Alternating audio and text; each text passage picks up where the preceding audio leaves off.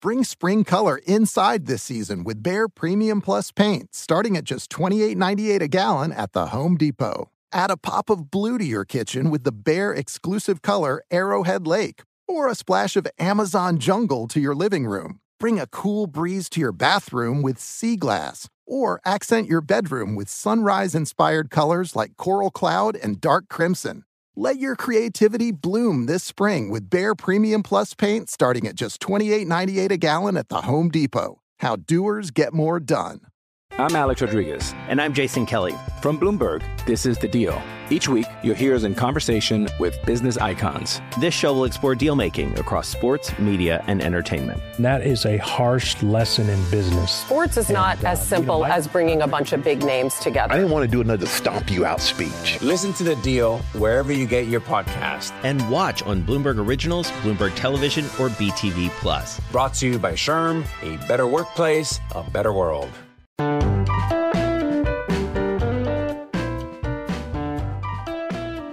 Hi, everyone, welcome to Bloomberg Intelligence Talking Transport podcast. I'm your host, Lee Klaskow, Senior Freight Transportation and Logistics Analyst at Bloomberg Intelligence, Bloomberg's in house research arm. We're delighted to have Hamish Norton with us today. He's Star Bulk's president. Um, and Star Bulk, for those that don't know, is listed on the New York Stock Exchange under ticker SBLK. It's got a market cap of just under $2 billion, and it's in the dry bulk business. Prior to uh, December 31st, 2012, Hamish was a managing director and global head of maritime group at Jefferies and Company. He's known for creating Nordic American Tanker Shipping, ticker NAT, uh, Knightsbridge Tankers, the first two high yield dividend shipping companies. He advised Arlington Tankers in the merger with General Maritime and has been a, an advisor to the U.S. shipping partners. He also advised New Mountain Capital on its investment in Intermarine. In, 19, in the 1990s, he advised Frontline on the acquisition of London and overseas freighters and arranged the sale of Pacific Basin bulk shipping. Prior to joining Jefferies in 2007, Hamish ran the shipping practice at Bear Stearns since 2000. From 1984 to 1999, he worked at Lazard Frères, and uh, from 1995 onward as a general partner and head of shipping. He is a director of uh, Neptune Lines and Card Holdings. And uh, in addition to all of this, Hamish received an AB in physics from Harvard and a PhD in physics from the University of Chicago. So, do you go by doctor? No, I don't. I, I find that it, it confuses people, and uh, I, I uh, just use my name. Okay, all right.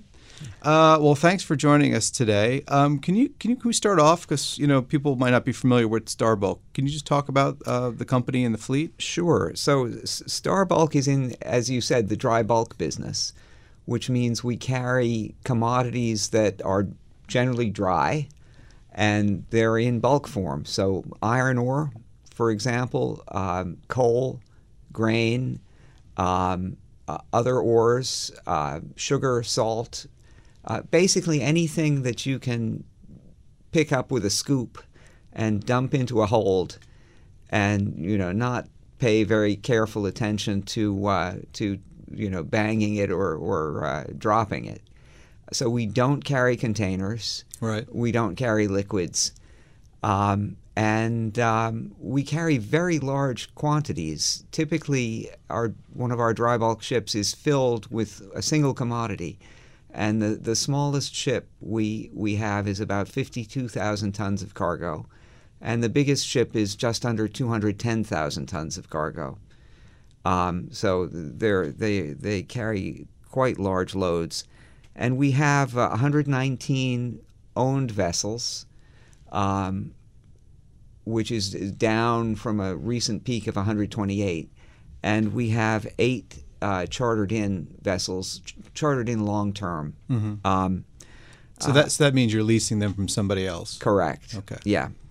Um, and you know our fleet makes it sort of relatively evenly spread between the Supramax or Ultramax class, which is sort of 52,000 to 64,000 tons of cargo, and those ships have cranes, so they can load and unload themselves in ports that don't have such facilities. Um, we have also uh, a number of Panamax or Kamsarmax ships, which are about 75,000 to 85,000 tons, and they do not have cranes, so they require port infrastructure. And then we have a, a number of Capesize and Newcastle Max ships, which are 180,000 to about 210,000 tons. And uh, those ships are primarily used for iron ore, uh, some coal, uh, but certainly uh, less uh, flexible. Um, and you know the the small ships basically carry anything anywhere. The medium-sized ships are a little more specialized. Um, uh, you know, ca- and and most grain travels on the the Panamax and Kamsarmax ships. And as I said, the, the Capes and Newcastlemaxes are, are mostly devoted to iron ore, but some coal. Right, and you, you mentioned grain, and you know grain's been in the news. The grain trade's been in the news. Um, you know, unfortunately, because of the war in Ukraine and the impact on um, you know food for around around the world. Can you talk about you know how has the war in Ukraine impacted your business, the trade of commodities, and the cost of doing business? Yeah, um, you know the the war uh, basically uh, cut the grain output of Ukraine from about ten percent of world grain exports to basically 0 Mm-hmm. um, it it came back a bit with the uh, the agreement between Ukraine, Russia, and Turkey, uh, but now it's back basically to zero. Um, so you know that has caused the total flow of grain in the world to be reduced. Um, you know, offsetting that somewhat is that the ton miles that the average grain cargo travels now is is increased uh, because there's there's been some compensation from uh, from South America, uh, but generally the distances are greater from South America uh, than they were from Ukraine to, to Ukraine's clients. And that's and that's good for shipping because It's good for shipping because the more ton miles, you know, the more tons we carry, the further we carry them, the you know, the, the better utilized our ships. But but net net, the the the the Ukraine war has been bad for dry bulk shipping. Uh, al- although you know, for example, coal cargoes right. are up as a result. Um, you know, uh, not directly due to the grain, but due to due to the uh, the war and, and people's willingness to uh, you know buy gas and uh, and coal from Russia. Right. And so that's interesting because in the tanker market, it's been actually you know good for uh, time charter rates, the the rates that people pay to, to ship crude oil uh, on, Yeah. on a ship, um, you know, Yeah. because the, the trade lanes have, have changed so much. Well, in the oil market, you know, I think what you find is that oil finds a way to travel. Um, Right. In the grain market, you know, the Ukrainian grain is is in fact truly shut in. Um, so you know, it's a it's a it's a different issue. Right. And um, and, and I guess that's one one of Ukraine's biggest dry bulk export is is ag or grain. Yes, yeah, uh, exactly. Um, you know the the um, you know the the the largest. Um, uh, basically, the, the total amount of dry bulk that moves on the ocean is about 5.4 billion tons. And you know, just to give you an idea, a billion tons of coal is one cubic kilometer, more or less. Okay. You're you're you're using your physics degrees here. Well, I just you know think about a cubic kilometer. It's Right. a pretty it's a pretty impressive thing. That is. Um, and uh, you know, basically about ten percent of that is is grain. About twenty eight percent of that is iron ore. Uh, about twenty four percent of that is coal. And then uh, 38% are minor bulks. And, you know, minor bulks are called minor bulks because they're just, you know, a small fraction of the total dry bulk uh, movements. But, you know, it's sugar, salt, uh, bauxite. Although bauxite is sometimes called a, a, a you know, major bulk because it's getting big. It tends to travel in cape sizes from West Africa to China. Um, uh, but uh, copper concentrates, you know, other ores, basically uh, steel products even Yeah. travel in uh, in supramax ships. You know, they, they, they are not dumped in the hold. They're the only cargo that we typically load somewhat carefully. Is that when the cranes come into play? Uh, the cranes will come into play, and, and you have to place the steel products typically on uh, wooden pallets in a very sort of careful way to prevent damage to the, the hold of the ship uh, and to the and to the steel products themselves. Right. And so, you know, from a commodity standpoint, are there commodities that are doing well for the? Well, I guess let's take a step back. How is the dry bulk market? Because rates aren't, you know, very good right now. Well, right? well, the, you know, a few weeks ago rates weren't very good, but you know, rates are up quite a bit. Uh, you know, Cape size rates are up over twenty thousand dollars a day, uh, which is well into uh, you know profitability for just about everybody, and and with our relatively low break even, it's quite profitable. Um, you know, i i it's somewhat counterintuitive, but uh, China has been recovering from you know the the uh, the hit that its economy took from COVID rather slowly, and um, uh, you know I think people have been generally surprised at the slow recovery in China. right. But it, you know their import volumes of dry bulk have been as strong as anybody could have hoped. You know they're up about 14% in the first half of the year over over last year, and um, you know they're they're um, doing very well. And, Um, and China, China is probably the biggest importer in the world of dry bulk commodities. Indeed, indeed. Uh, Forty percent of dry bulk cargoes that float on the ocean end Mm-hmm. up in China, and that accounts for fifty percent of the ton miles because the trips tend to be longer than average Right. if they end up in China. a lot of iron ore from Brazil going to uh, China. Yes, That's, a, that's yeah, a long iron trip. Mm-hmm. ore from Brazil and Australia.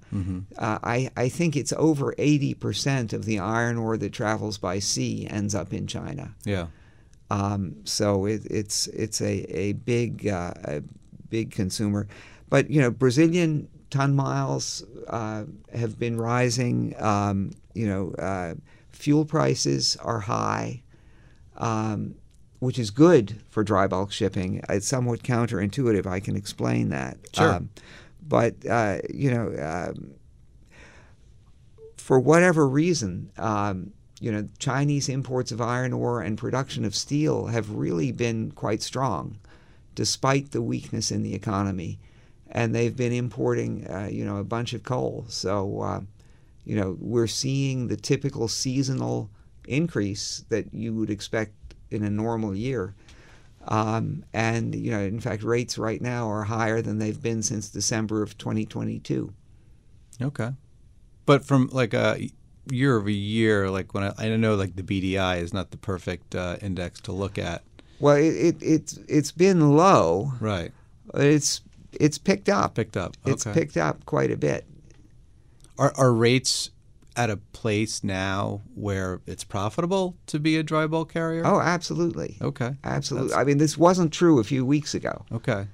It's a very volatile market. And that's like one of the interesting things for people that don't know anything about shipping. Shipping is extremely volatile.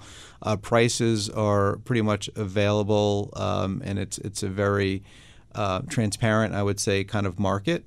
Yeah. Um, and very efficient market. It's it's it is in in my experience just about the most perfect market I've seen, which is a, another way of saying that there are never any leading indicators. Right. That's yeah, that's a good point. And so when you're looking at rates or looking at the quality of the rates, are some ship classes doing better than others? And if they Yes. are, why is that? So um, basically, um, Cape sizes are doing better than uh, Panamax and, And just to remind everybody, Cape size are the big are the, big, ships. the 180,000 to 210,000 ton ships. They're doing the best. Uh, Panamaxes and Kamsarmaxes are doing, you know, not nearly as well, but okay. which are slightly smaller. Yeah, like half the size, so s- 75 to 85,000 tons. And then the 52 to 64,000 tons Supramax and Ultramax are, are doing okay, but again, you know, not quite as well as the the Panamax and and, and Kamsarmax. Um, uh, and the reason, basically, that the capes are doing better is, first of all, that the, the cargoes that seem to be driving rates are iron ore and to some extent coal, Right. which are ca- ra- commodities that tend to travel on the large ships. But also because the large ships are a more leveraged investment. Um, you know, w- they, they carry much more cargo, and the fuel cost per ton of cargo is much lower in a cape size than it is in a smaller ship.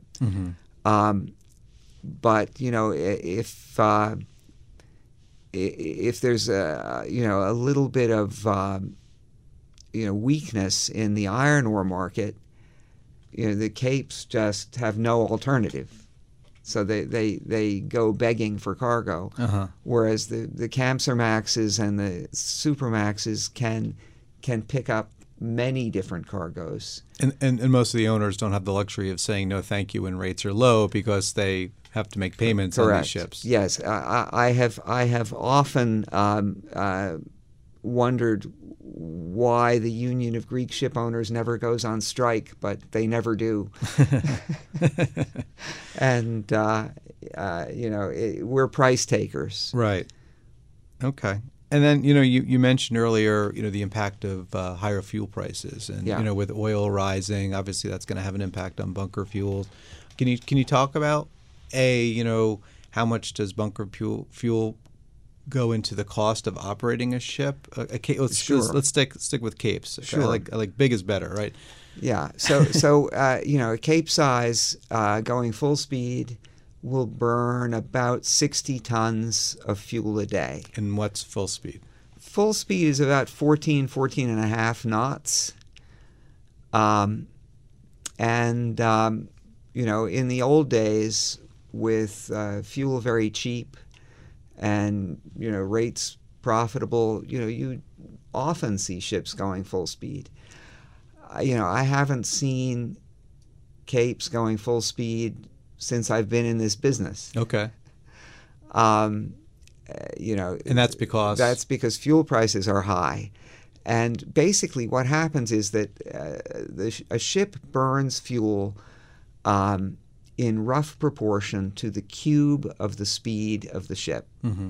So that a a little bit of speed up means the ship burns a lot more fuel. right. A little bit of slowdown means the ship burns a lot less fuel. Everybody who owns a ship or charters a ship is trying to maximize their profit.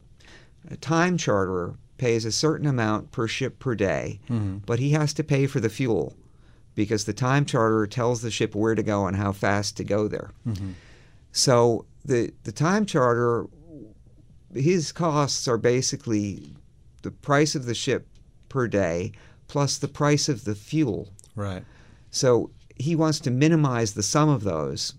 If charter rates are high and fuel is cheap, he goes fast. Right. If charter rates are low, uh, are high, yeah, so charter rates are low and fuel is expensive, he goes slowly to pay more for the ship and l- uh, and less for the fuel. Um, basically, uh, since everybody is maximizing their own profit, if fuel prices are high, ships will go more slowly unless charter rates go up. Right. Well, to a first approximation, fuel prices rise and charter rates don't go up. You can't carry as much cargo in the fleet as you could yesterday. Mm-hmm. That is not practical in, in most cases. To a first approximation, the demand for shipping services is not very sensitive to a change in the cost of shipping because the cost of shipping is so small compared to the value of the commodity. So, in fact, charter rates tend to go up in direct proportion to the price of fuel, Okay. which is very counterintuitive. We don't have to negotiate to get this to happen. The dynamics of the market make it happen automatically. And this is very different from container shipping, mm-hmm. where a container line, if it has a higher fuel cost, has to negotiate with its customers to get rate increases. Uh, and of course, tanker companies, the fuel cost is also the cost of the commodity they're shipping. There's Right. a lot of nonlinear interactions there.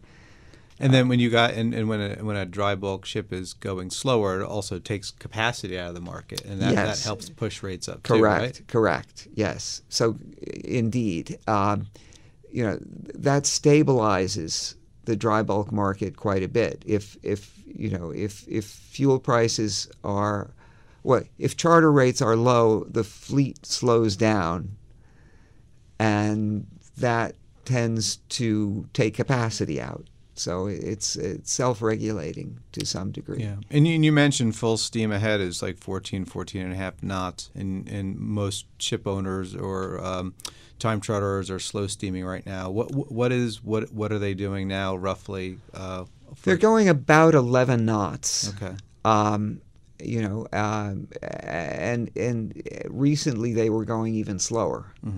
Uh, but you know, 11 knots is you know roughly 25 percent below uh, full speed.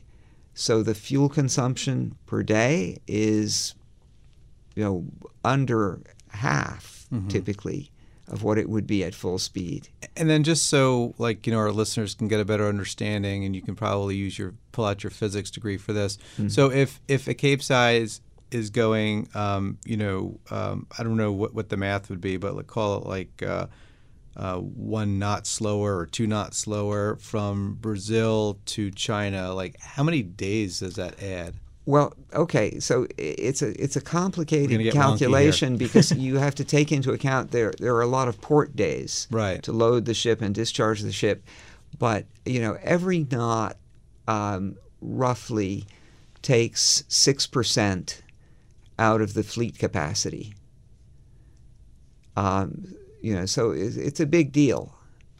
Okay. It's a big deal. So you know, on th- three three knots, you know, has taken out you know 18, 20 percent of the fleet capacity. And that's a global dry bulk fleet. Global dry Oh, bulk fleet. That's yes. super interesting.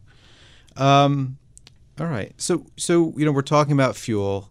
You can't not talk about fuel, uh, especially to tie it to emissions. You know, we know the industry has uh, gone through some emissions uh, uh, changes uh, with IMO, with latest IMO uh, initiatives. Uh, there are some coming in 2030, 2050. Um, you know, we want to get to zero emissions. Um, seems like a, a, a pretty tall hurdle uh, Yes. for the industry, an expensive hurdle. Wh- what is? Could you just maybe talk about what the new regulations are? Talk about what Star Bulk is doing, and maybe talk about how is that different than maybe the industry, if it is different. Yeah.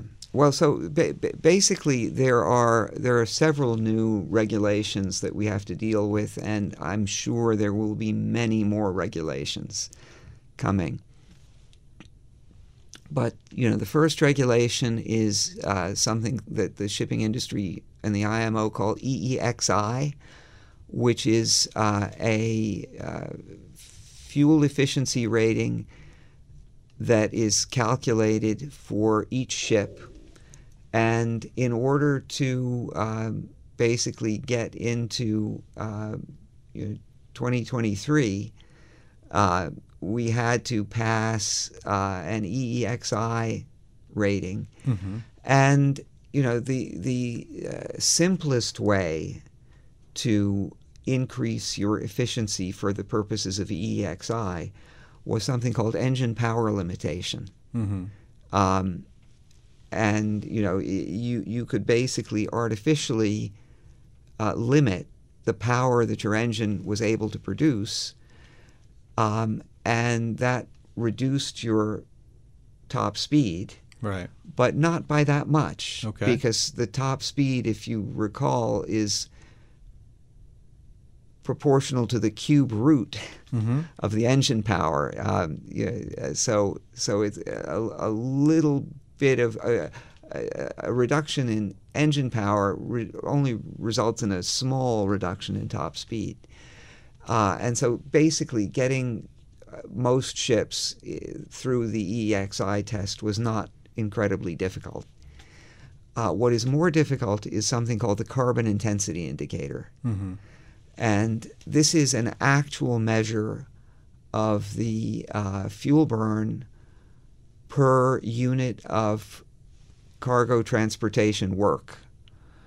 And, um, you know, that's basically tons of cargo that the ship can carry times the distance the ship is moving. And um, you, ships are rated A through E based upon their actual carbon emissions per unit of, of transportation work. Um, and um, if you're E rated, you have to present a plan to, to get better in the next year. If you're D rated for two years, you have to present a plan. Um, you know, financial penalties are not formal yet uh, and would depend on flag state regulations.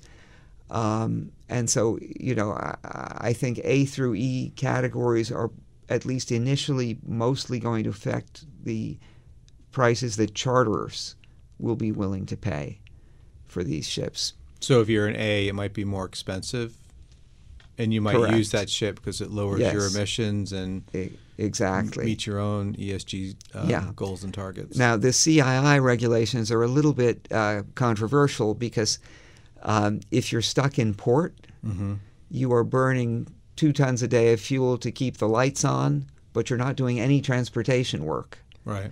And you're eh, being stuck in port is not under the ship owners or the charterers' control, typically, and it can happen for you know for long periods, and and nobody can do anything about it. So it's um, it, it, that's an issue that, that probably should should get addressed, and I think is being thought about. Um, then there's the European Union Emissions Trading Scheme Right. Which is going to apply to shipping as of January 1, 2024. And that is uh, basically a carbon tax. Um, uh, you know, ship owners who visit the EU um, have to basically obtain allowances for half of the carbon they emit on the way to the EU and half of the carbon they emit going on the voyage leg out of the EU. And the price of these carbon allowances today is about 80 euros per ton of, of, of carbon emitted. Um, and uh, but it's a market price. It can go up, it can go down. And what would that cost? Uh, uh, you know, uh, I I guess a B-rated ship, if you will. Like, what would? Well, you know, it depends how long the travel was to the EU and how long the travel was from the EU. But you know, you could easily imagine, um, you know, a, a thousand tons of fuel each way, uh, which is three thousand tons of carbon dioxide each way. So six thousand tons of CO two emitted. Uh, you pay on half of that, so three thousand tons times you know um, hundred hundred dollars hundred hundred dollars a ton roughly. So uh, you know three hundred thousand dollars a lot of money. it's it's it's a lot of money. It's going to make people think. Uh, it's going to make people say what do I do to make my ship more efficient? Um, What what's Star Bulk doing to, to make well, so more efficient? what we are doing, first of all, is we have uh, adopted. Um, uh, we, we we- we're putting on the ship sensors to sense basically everything that is uh, relevant to fuel consumption. So uh, you know, uh, electric power, uh, engine power, uh, fuel flow, uh, ship speed. Um, uh, speed over ground and speed through water. And so we, we've got basically real time data Right. that shows the performance of the ship. That goes back to the office. Um, we get precision modeling of the performance of the ship done. So we know how the ship is currently performing. We know how the ship is supposed to perform when it's fresh out of dry dock. Um, and um, you know the, the largest single um, uh, impact on ship performance is hull fouling, basically algae and barnacles uh, increasing hull friction. So, so we monitor that. But uh, when, when we understand the performance of the ship as it, as it is today, we can optimize the speeds and the routes for the weather. Mm-hmm. Um, so you know we we basically uh, use a weather forecast uh, that includes uh, you know wind, wave spectrum, you know wave direction, um, and and we we optimize the speed and the route to give us the best sort of combination of fuel consumption and uh, and let's say opportunity cost Right. based on the charter rate. Um, then on um, most ships, we're adding so-called energy-saving devices, which are uh, basically ducts that are welded to the hull just in front of the propeller to give the water sort of an inverse twist. The propeller gives it a twist the other way, and the water ideally comes out straight. And so no energy is involved in making the water spin. It's uh, it actually is good for about five percent fuel consumption Oh wow. savings. And and then like so you're doing all the, these things that you can. Mm-hmm. It seems like you know baseball analogy like si- singles and doubles. Yeah. To, to change things, but you know the IMO, um, you know the Paris Accord, th- they have bold uh, goals and targets. Yeah. So. Uh, you know, there, are you buying ships that are dual fuel? What kind of what is the other fuel that you're looking at? What do you think the fuel of the future is for shipping? Are we just going back to sails? Like, what what is it going to be? Uh, that's that's the sixty-four thousand dollar question. In fact, it's a lot more than sixty sixty-four thousand dollars. Inflation. It, yeah, it's uh, it, it it's really hard, and um, uh, you know uh, this is preventing ship owners from ordering ships. It's certainly preventing us from ordering ships. It's present, preventing a lot of others from ordering ships. Um, we don't know. which is good for supply. Good for which, supply, which is good for rates. Yes, which is good for rates. So the, the fleet is aging. Uh, it's not a particularly old fleet uh, because there were a lot of ships built, you know, in, in 2007 Yep. through 2012. But um, uh, it, it is getting older. And, uh, you know, uh, the obvious fuels are LNG, methanol, and ammonia.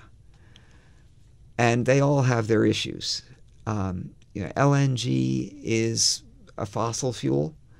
Um, it it seems to be less and less able to solve, let's say, the political problem that a ship owner has with um, with uh, climate change. Um, uh, and uh, you know, I, I think it's becoming less popular uh, with ship owners as the second fuel after fuel oil. Then there's methanol. Um, methanol is easy to use. It's easy to design a ship to use. Um, it doesn't require uh, immense amounts of crew training, um, but it is very difficult to make truly green methanol. Um, most of the green methanol that is uh, you know available today and will be available in the future is essentially a biofuel. Um, you know, made typically from from you know, wood pulp and and uh, you know sawmill uh, uh, leavings, and you know it's not as clear that that is completely renewable and green and, and free of carbon emissions Right. as it as, as it would be if you got the carbon you need to make methanol from direct air capture of carbon. But direct air capture is very challenging and is not being done at scale now and you know it's it's unclear when it will be done at scale um, so the chemical engineering around methanol suggests to us that it's likely to be more expensive than ammonia for for quite a while, if if not forever. And then there's ammonia, which is you is is intended to be used as a carrier of hydrogen. Um, you know, you, you make hydrogen uh, with renewable electricity, electrolyzing water into hydrogen and oxygen, and you take that hydrogen and you combine it with a nitrogen from the atmosphere, and you get ammonia. Um, easy in principle to make this renewable fuel, um, but the problem with ammonia is it's incredibly toxic. Yeah. And um, you know, if there were an ammonia leak in the engine room, the the the crew would be at risk of of being seriously injured or killed. Right. Uh, so you can't have a leak in the engine room. Um, you have to make sure the crew is protected. Uh, it, you know, it's, it's going to be challenging to get acceptance of ammonia. So, But- so when you when you look at these three fuels, and you know you you, obviously talk to your peers, uh, go to a lot of conferences. Does is, is methanol seem like the horse that's in the lead right at least for right now? I think methanol is in the lead right now for companies that want their ships to be burning green fuel immediately. Yes, because you can get methanol. Um, and um, Because we hear Maersk is you know Yes. making those on the on the liner in- side. Indeed, yeah. Although I, I hear rumors that Maersk is now also thinking seriously about ammonia. Okay. A- And then, you know, th- there is the possibility of, of nuclear power, which I think people are taking more and more seriously simply because of the difficulty of the other alternatives. Yeah. Wow. And, um, you know, uh, just, you know, as, a, as a, an interesting intellectual exercise, if you got electricity from a nuclear reactor on board a ship and used it to power an electric motor that drives the propeller, that's about 95% efficient right. because electric motors are very good.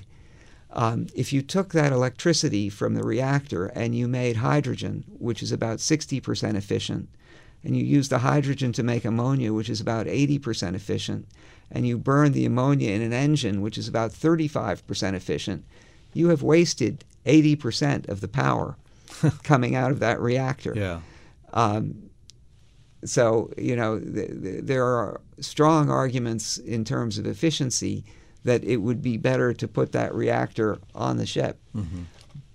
We'll see. I, I suspect it's not in my lifetime, but Yeah. you know, maybe I'm maybe we'll be you know lucky and uh, the political issues will be solved. All right. Well, so so um, you know we're talking a little bit about environmental stuff. Um, you know the weather's been pretty crazy. Panama Canal, real low water levels, uh, seems to still be an issue. Uh, how how has that changed how Star Bulk is operating uh, their fleet? You know, it hasn't changed that much because basically dry bulk doesn't use the Panama Canal all that much. Okay. Um, the the major use of the Panama Canal is for grain in dry bulk, and um, you know, basically, eh, waiting time at the Panama Canal has been a roughly half percent effect on the on the size of the fleet. Effectively, you know, about half a percent of the fleet is tied up waiting at the Panama Canal.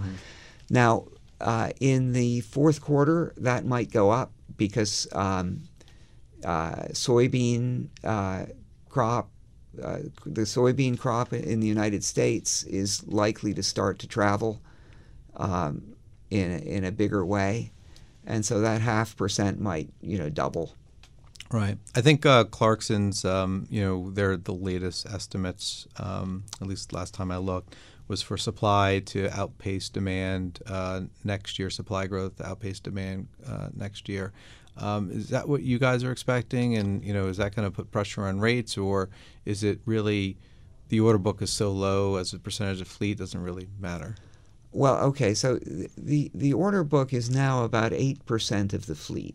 What is it normally in the last 20 years? Well, so in, in 2007, the order book was 70% of the fleet. Okay. Um, and, and in fact, in 2007, um, the, uh, the earliest new building you could order was at a shipyard that did not at that point exist. Mm-hmm. The shipyard had to get built, and then they could build your new building that you ordered. And that was quicker than ordering at an existing shipyard that had a years long order book. Mm-hmm. And if, and if anyone's a Bloomberg terminal subscriber, you should you should look at rates during that time, um, the, the ridiculous peaks and the Yes. ridiculous troughs uh, of, of rates. But anyway, I'm sorry. Go on. Indeed, uh, rates rates hit about two hundred fifty thousand dollars a day for Mhm. Capesize.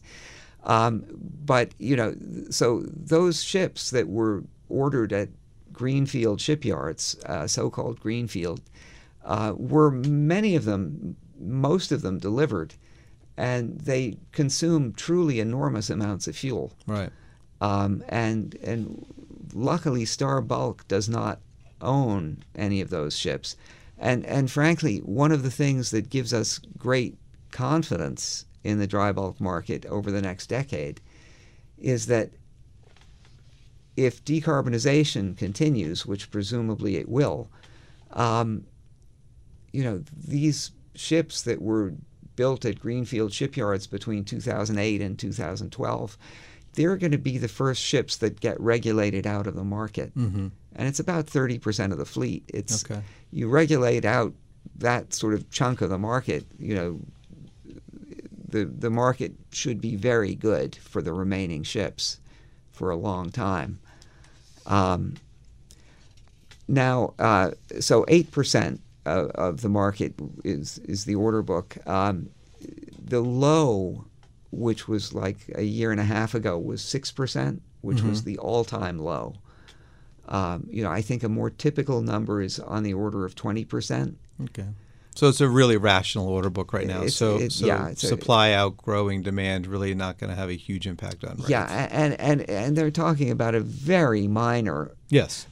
It's within, I think, their experimental error. Mhm. Uh, you know, Okay. it, it might go one way, it might go the other way, but it's it's pretty much the same. And and of course, it depends a lot on scrapping rates, Mhm. which nobody can anticipate. You know, uh, frankly, what this depends on probably more than anything else is what do charterers do with E-rated ships. Mm-hmm. Um, you know, if if owning an E-rated ship is a real problem, you're going to see a bunch of scrapping. Uh, if charterers say, ah, E-rated, don't care that much, you know, maybe scrapping will be much less. Um, we'll see. Yeah. Uh, and you know, the more enforcement, basically, of decarbonization rules, the better. Right. No, I, I absolutely. And um, you know, also just um, you know, just a couple more questions here uh, from me. So you know, we talked about the order book. Has higher interest rates impacted the order book? Has it impacted how you guys do business? How much has it impacted the cost of owning a ship? Um, Because these ships are leveraged. these ships are, are leveraged. Um, you know, we have um, relatively low leverage. Um, we are, you know, under under a third uh, debt to asset value, Mhm. um, at least net debt. Um, others are more leveraged. Uh, certainly, you know, the cost of of of borrowing has gone way up. Um, our cost of borrowing is, you know, a little over one and a half uh, or 150 basis points over SOFR. Uh, that's pretty low as shipping companies go. You know, I would say most shipping companies are, are paying a much higher spread to SOFR, and of course, SOFR is, you know, five ish percent instead of, you know, being basically zero. So, yeah, I mean, it's increased people's break even a lot. Um, and uh, also, banks are less and less willing to finance small ship owners. Mm-hmm. Uh, and so small ship owners have either been excluded from the debt market or have been forced to go to basically specialist ship lenders who are charging much higher spreads over SOFR than, than banks. Um, and what, what that is doing is it's making the ownership of all kinds of ships much more attractive for large companies Mm-hmm. than for smaller companies, which which is a change Right. from what the market looked like a few years ago. Right. And so, you know, you you've been involved in shipping for a long time, whether it's on Wall Street or as an operator. Um, what what has been the biggest change maybe over the last 20, 25 years in, in shipping um, from, from your perspective? And, and that can be really anything, whether it's how they're financed or how they're operated, who's working on the ships, who owns the ships, uh, uh, profitability. Yeah, um, you know, I think uh, it it has become uh, a much more sort of corporate business than it was. Um, you know, uh, 20, 30 years ago, for example, it was very rare for a family owned shipping company to have a holding company. Um, uh, so, what a typical family shipping business would do is they would have one special purpose company that owned one ship mm-hmm. that had bearer shares. So, literally, the person who held the certificate was the owner. Mm-hmm. and you would finance that ship on its own with a bank that understood that the family owned this large fleet, Right. but there was no uh, corporate guarantee mm-hmm. of the loan. Um, so, okay, so bearer shares are not a thing anymore. Um, It's probably a good thing. uh, presumably that's a good thing. Um, and it is much more typical that the banks will get a corporate guarantee, an unsecured corporate guarantee of the loan, uh, as well as, as as security in the particular ship or, or ships. Um, and you know, you you will typically have um a much more sophisticated organization among the larger shipping companies. Um, you know, uh, uh, with with many more specialists in in different areas. Um, you know, so so uh, yeah, it's, it's it's what you would expect. The the business is becoming more professionalized. Yeah. All right. Great. Um, you know, I could probably talk for hours about this. Uh, I think the conversation that we've had uh, so far has, has been fantastic. Um, you know, I think we're going to wrap things up here, uh, Hamish, and I, I just want to thank you very much for your time. Um, also, I want to thank everyone for tuning in today. Uh, if you liked the episode, please subscribe and leave a review. We've lined up a number of great guests for the podcast. Check back to hear uh, from conversations with C suite executives from companies like Canadian National, CSX, Werner, ArcBest, GXO, PAM Transportation, and Scorpio Tankers, just to name a few. Also, if you have any ideas for future episodes, please hit me up on the terminal or on Twitter at LogisticsLee. Thanks again and have a great day.